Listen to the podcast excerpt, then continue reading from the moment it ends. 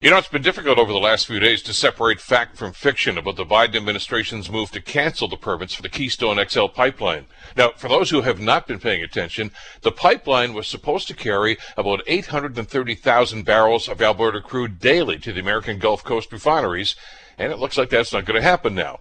Uh, by the way, any political leader on this side of the border who was shocked by the Biden move just hasn't been paying attention. Every Democratic presidential candidate last year, including Joe Biden, promised to kill the pipeline. So, in effect, Keystone was dead the minute Trump lost the election.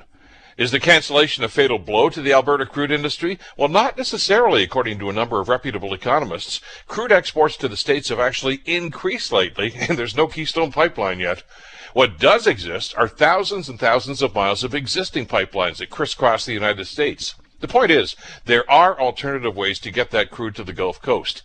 Look, let's not dismiss the possibility that a lot of Jason Kenney's bluster about this decision might be, at least in part, politically motivated. Kenney's popularity in the Wild Rose province has been sinking fast lately, and what better way to curry favor with disenchanted voters than to portray yourself as the champion who will save Alberta from the two things they hate most Justin Trudeau and anti pipeline types. Kennedy's rhetoric and demands for trade sanctions against the United States may play well with his hardcore base, but even he must know it's not going to do anything for Alberta's struggling oil industry. I'm Bill Kelly.